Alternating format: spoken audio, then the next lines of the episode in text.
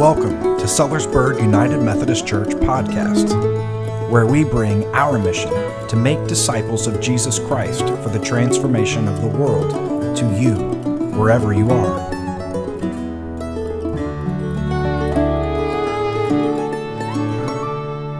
We are going to close out our liturgical calendar year, which ends on November 20th. So I know it's a little different than our regular calendar, but our new calendar starts with Advent, and that comes because we begin telling the story of what God is doing in the awaiting time, awaiting for Christ to come.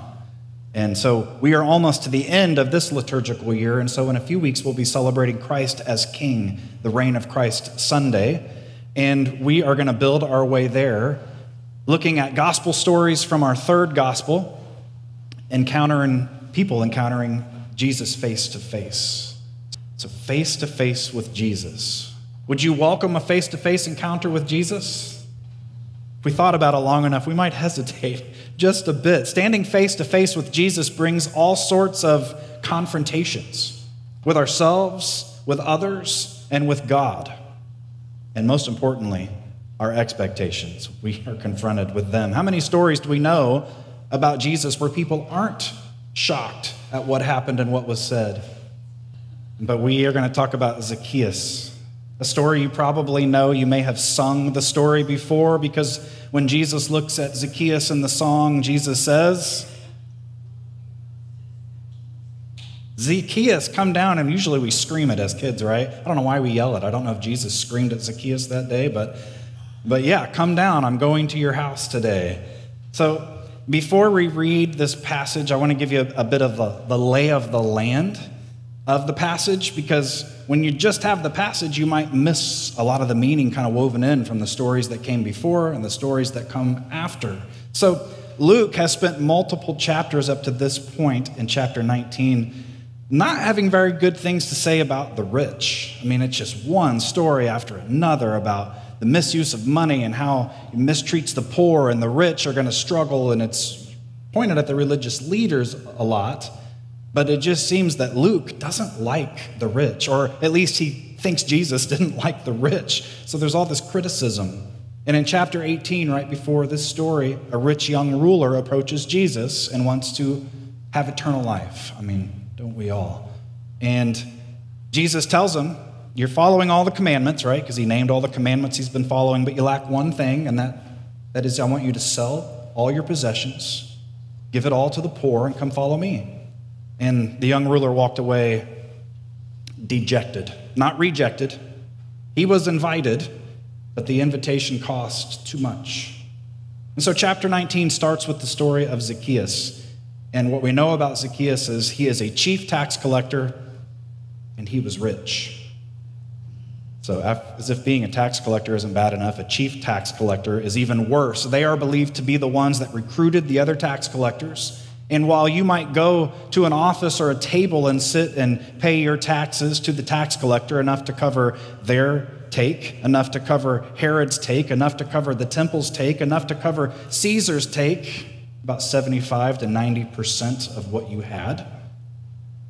You wouldn't see the chief tax collector unless you couldn't pay. And then it would be the chief tax collector who would show up at your house to collect, oftentimes with Roman guards ready to go in and take what was needed. This is Zacchaeus, the chief tax collector. And don't forget, he's rich. So, where'd all of his stuff come from? His fancy clothes and his fine foods and his big and comfortable house came from his people. It came from his people. Someone always has to pay for another's excess. Someone always has to pay for another's excess. We have so much resources in the world, so if some have excess, it, it comes at the cost of another. Zacchaeus was the guy that reaped the benefits of injustice. If we didn't have the song, we might be anticipating a bad day for Zacchaeus, meeting Jesus face to face. And know that this story concludes at a dinner table where Jesus tells a parable. And then the next story is Jesus' triumphal entry into Jerusalem, where he extends a similar invitation to the people that he extends to Zacchaeus. So, having the lay of the land, let us now turn to Luke chapter 19, verses 1 through 10.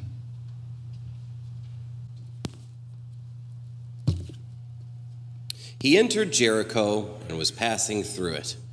A man was there named Zacchaeus. He was a chief tax collector and was rich. He was trying to see who Jesus was, but on account of the crowd, he could not, because he was short in stature. So we ran ahead and climbed a sycamore tree to see him, because he was going to pass that way. When Jesus came to the place, he looked up to him and said, Zacchaeus, Hurry and come down, for I must stay at your house today. So he hurried down and was happy to welcome him. All who saw it began to grumble and said, He has gone to be the guest of one who is a sinner. Zacchaeus stood there and said to the Lord, Look, half of my possessions, Lord, I will give to the poor. And if I have defrauded anyone of anything, I will pay back four times as much. Then Jesus said to him, Today salvation has come to this house, because he too is a son of Abraham. For the Son of Man came to seek out and to save the lost. The Word of God in Scripture, the Word of God among us, the Word of God within us. Thanks be to God. Thank you, Mark. It's a strange story, and I'll ask you, where are you in the story? Are you next to Jesus, extending the invitation, wanting to sit with Zacchaeus? Are you standing in confusion as to what in the world Jesus is up to? Or are you like Zacchaeus, a person out on a limb, a person hoping just to see Jesus, ready for a whole change in life altogether? Now, Jesus had encountered tax collectors in his ministry. He had one following him by the name of Levi. Jesus knew they were hated. Jesus knew they almost always, as many of us do, give in to the temptation to take more if the opportunity presents itself. Jesus seemed to know that they were all in a prison of sorts a prison of their greed, a prison of society not being able to connect to people because they were all hated, a prison probably left to a life that was pretty much isolated, except maybe from other tax collectors. It's easy to point at the tax collectors today not literal tax collectors, although we might point at them, but people whom we are disconnected from, people who do things we don't, we don't agree with, people who are reaping the benefits of injustice. And we might point fingers. I think the biggest problem of our society today is we look for someone to blame for all of our problems, right? Do you have someone to blame?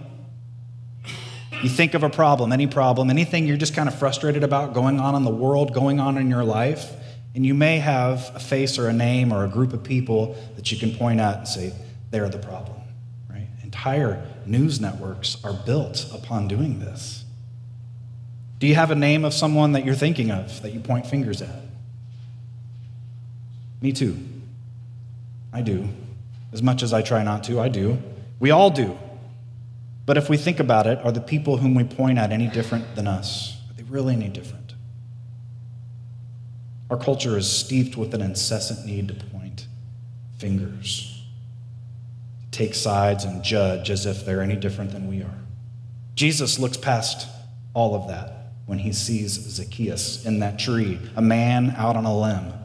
And that's the humor in this story, because it's a funny story. Zacchaeus, a chief tax collector who's rich, is sitting in a tree. By tradition, that's the actual tree from Jericho. Yeah, that's it. It needs some help with the limb, this one long limb that sticks out beyond the rest. But something called to Zacchaeus about Jesus. What it was exactly, we can't be sure. We can guess. We like to do that. Did Zacchaeus hear about the things Jesus did and said? Did he hear about who Jesus did and said these things for? Did he hear that Jesus had a tax collector following along?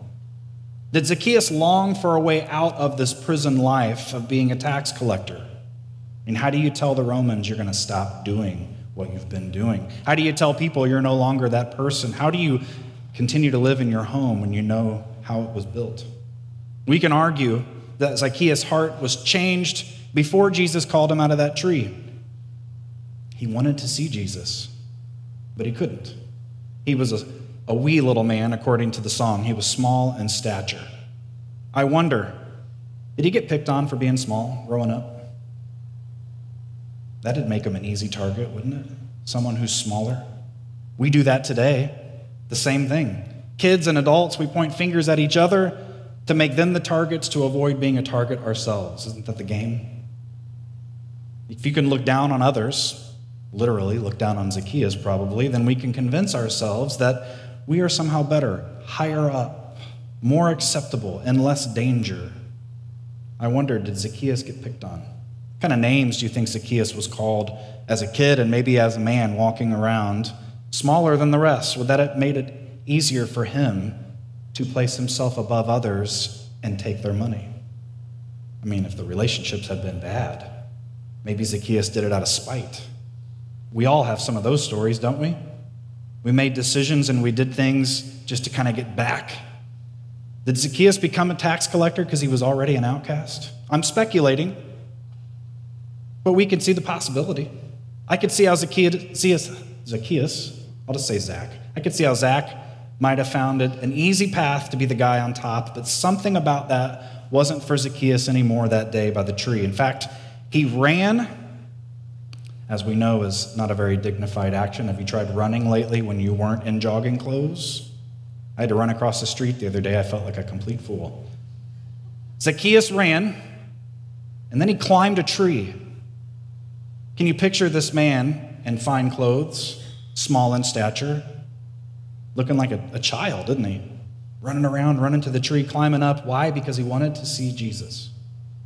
He had tried to see him through the crowd, but he didn't dare go up front. People knew who he was, and he was too small to see him from behind. So he ran and climbed a tree.